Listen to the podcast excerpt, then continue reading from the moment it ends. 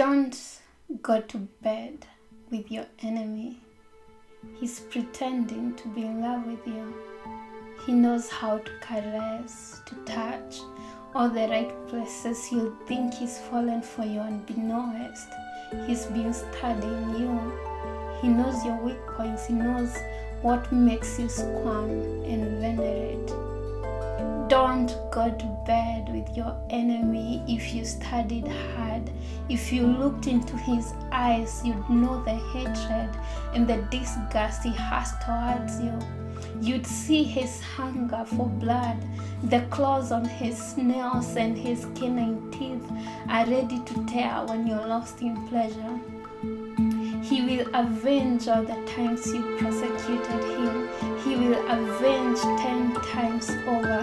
He will invite his evil friends who they will scourge you, you and your family and everything you care about. His rejoice is to see you bleed every drop closer and closer to your death. He will tear you.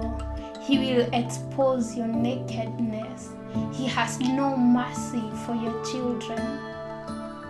It's pretty lucid, but don't go to bed with the enemy because he is your enemy.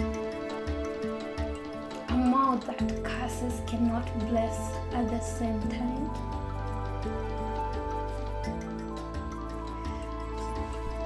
Welcome to Sun Podcast. My name is Shelmith Njogu or Shel Njogu. Today we are looking at the meaning of don't go to bed with the enemy. What does that mean? And first of all, where what was the inspiration of the poem? Uh, the poem came about when I was preparing a certain article. Um, and I was studying the book of First Kings 11. I, I can't even remember what specific article because it was something very unrelated that I was writing for. But when I looked at First Kings 11, I realized that Solomon had gone out with so many, he had so many wives. And the other day I was asking my friend, how like I'm a lot as a woman. how do you have 700 of them one person? I don't know how he made it. Although pretty much through my research I came to learn that most of these um, marriages were born out of trying to create relationships international relationships that's why the bible says that he had uh, First Kings 11 that he had the one nations from about which the Lord God. Um, let me see. Oh, yes, verse 3 He had 700 wives of royal birth and 300 concubines. So we learn that the women were of royal birth, meaning they were most likely marriages born out of trying to create relationships. And that's something that still happens today when people want to create relationships. Then they think, ah, marry our daughter or whatever so that they can create peace, kind of. But the problem is, Solomon married from a group of people that God had specifically said you should not marry from these people because they will turn your hearts after their gods. That's in verse 2. The issue here is idolatry, obviously. And you see, when we place other gods above God, we, we can say that I'll have this God here and still worship the only holy God. It has to be either. And that's why God says that He's a jealous God. But if you think about it in terms of lovers, um, because that's how God actually explains it in uh, most of the prophets. If you've ever read the prophets, um, when it comes to a lover, when you love, uh, you have your partner there, and you see them hanging out. Like, let's say that my man is hanging out with another female in terms the in this name of that's his best friend. And even though he didn't say that that's his best friend it is like why you hanging out with other females? Why can't you get male friends? And i'm young of course he can have female friends but not they shouldn't hang up hang out as much. And in fact when they are hanging out most of the time if you ask most people most married people and people in relationships you should hang out when the other partner is there but not in their absence. It's that kind of thing where god is saying you should when you marry from these other people they will the issue was not necessarily that there is something these people are evil because of whatever. That they their evil ways is coming from their gods and it, for a holy god it was important that his people should be holy. He says again and again that be holy because i am the lord who i am your lord who is holy and so now back to the poem. Do not go to bed. Don't go to bed with their with your enemy. When so, king solomon married all these women uh, there were the pharaoh's daughter. Remember pharaoh is the one well the, the there was a time pharaoh the king at that time in Egypt who enslaved the Israelites. So, is Pharaoh's daughter a personal choice that you should take when you're marrying? How can you marry the same person who enslaved your people? Then there are the Moabites. When I said that, I thought of the blacks and whites, and it's today's just crazy. Anyway, Moabites, Ammonites, Edomites, Sidonians and Hittites. But the problem with these people is that they were worshipping, their hearts were after other gods. And see, um, Solomon, because he gave himself to other women eh, in the name of love, um, let me read verse, the whole of verse 2. They were from nations about which the Lord had told the Israelites you must not intermarry with them because they will surely turn your heart after their gods. Nevertheless, Solomon held fast to them in love. That's what I meant that you cannot like worship. You cannot have two things that you can't say that you worship God and then still worship something else. One has to give. And you see now here he chose to worship these other women instead of God. Um, so he opened the door for the Pharaohs, Moabites, Ammonites, Edomites, Sidonians, and Hittites. And because he did so, in verse 14, we come to learn that his father, King David, had destroyed the Edomites. And let me read verse 15. Earlier, when David was fighting with Edom, Joab, the commander of the army who had gone up to bury the dead, had struck down all the men in Edom. Joab and other Israelites stayed there for six months until they had destroyed all the men in Edom.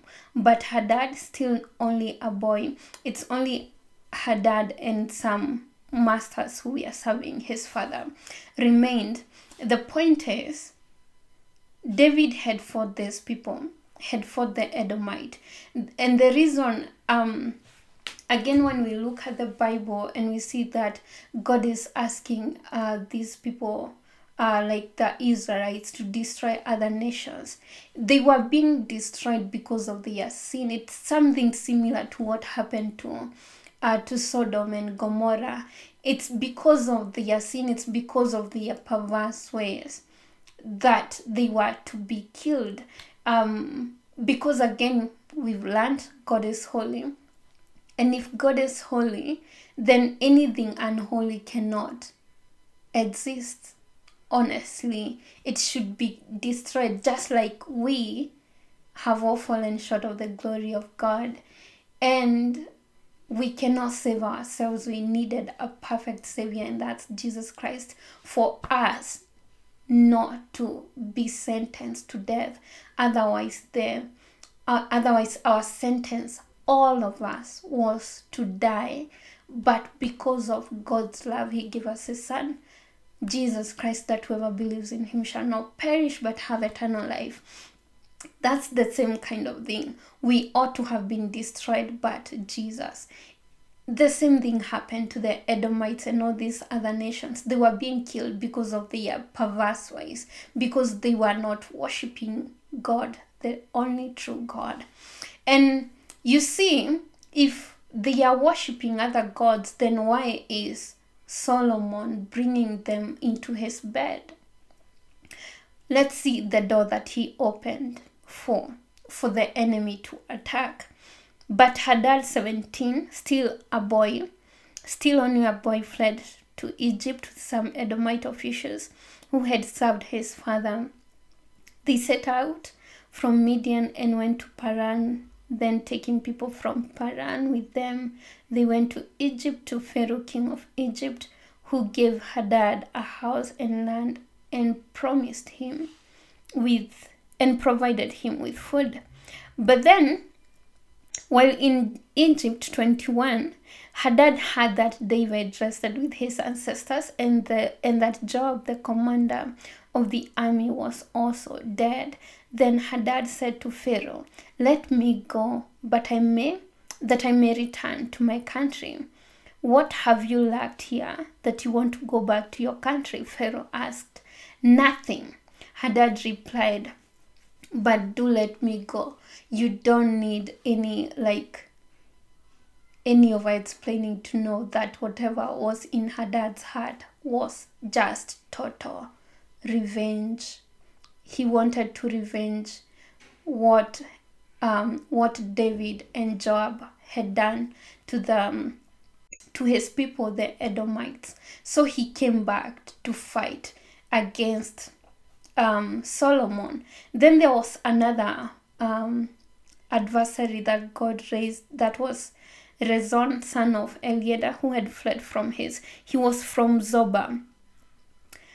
He also came back to avenge for his father and his kingdom. And the Bible says in verse 25 Rezon was Israel's adversary as long as Solomon lived, adding to the trouble caused by Hadad. So Rezon ruled in Aram and was hostile toward Israel. That enemy, Jeroboam, son of Nebat, rebelled against the king. The third one was Jeroboam, who um, also who was Solomon's servant and he rebelled against the king. He had the authority to fight against the king because of Solomon's sin. Otherwise, if Solomon um, obeyed God's commandment, commandments, he could have had authority over the kingdoms and over Israel, the entire Israel, and over the kingdom surrounding uh, the surrounding Israel. But because he allowed sin, then it was very easy sorry for a servant to attack him because he was living in sin and a promise was made and actually, God spoke to Solomon and told him, I will tear your kingdom. I will tear this kingdom from your hands. Let me see, where is it? 11. Since this is your attitude and you have not kept my covenant and my decrees, which I commanded you, I will most certainly tear the kingdom away from you and give it to one of your subordinates. Nevertheless, for the sake of David, your father, I will not do it during your lifetime. I will tear it out of the hand of your son. Yet I will tear the I will not tear the whole kingdom from him, but will give him one tribe for the sake of David my servant, and for the sake of Jerusalem which I have chosen. So, out of the twelve tribes that Solomon was ruling, his son only got one again because of his sin. And these are some of the things that we never think when we are allowing the devil to come into our places, like into our spaces. We think, oh, because I am wealthy, like Solomon, because I am wealthy, I have anything, and because I have self will, then I can do anything that I please. But we don't, sometimes we don't consider the consequences of our actions. And one of, besides the enemies, is that the kingdom, his kingdom, was torn into, this is into two, not halves, but two. That his son was only to inherit one tribe, to rule over one tribe out of 11 because of Solomon's sin. And uh, this has reminded me something that my dad said, and I've never forgotten. I was sent home uh, I was suspended while I was in Form 3. And the only thing my dad said was that choices have consequences. That's all, he said. And I've, for some reason, I've never forgotten that. Maybe I was scared that he would, um, I don't know what he would do, but that's the only thing he said. And it stuck in my mind. But the thing is, when we are allowing when we are sleeping with the enemy, sometimes literally, like Solomon, and sometimes when when we allow sin in our lives, sometimes we ought to sit back and think maybe I'm affecting generations to come because of the way of my lifestyle. Because what Solomon did affected what his father did he it's kinda he destroyed what his father did then destroyed his his um his tenure as the king and he also destroyed and and he really destroyed his son's lives. And because afterwards after his son rehoboam then the rest of the people who came from his lineage a lot of destructions were done. And it's just because of out of one man's rebellion by rebelling against God that we see all these consequences. So that's where I don't go to bed with the enemy came from. And so something else that um that I'm forgetting. Oh, so what should we do? What should we do? One, we should be zealous for God. Um, and again, even before I point that out, sorry, when it comes to sex, it's like it's something that the enemy really uses to to take away authority of the saints. He knows that when you have defiled yourself, you lack authority over sin. So let's take care, saints.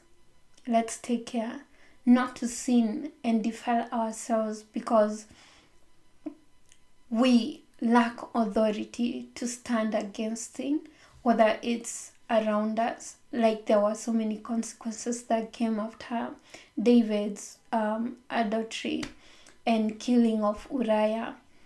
Um, then like there were so many consequences that came afterwards and it's the same thing that happened physically but there are also things that come up spiritually and emotionally that come up because we have allowed ourselves to be defiled. Um so we should be zealous for god. How? We should love whatever God loves and hate whatever He hates. We see that when the Moabites seduced the Israelites.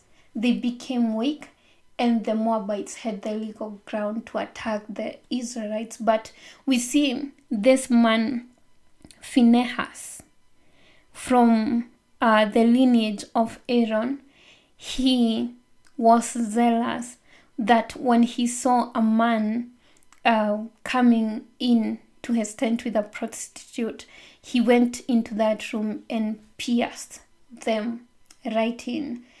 Um, and that's the same way we should do. Let's, well, don't go and kill. This is the Old Testament. But let's love what God loves and hate what He hates. How do we do that?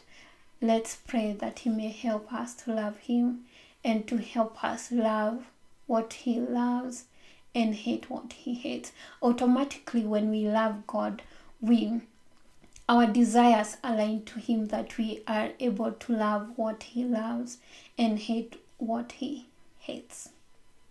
So don't go to bed with the enemy because he is your enemy and he doesn't like you at all. The enemy doesn't like you so you shouldn't also like him and allow him into your sitting bedroom dining table bedroom don't allow him anywhere, even at the door. When you hear him knocking, don't allow him in. He's not a good person. This is one podcast.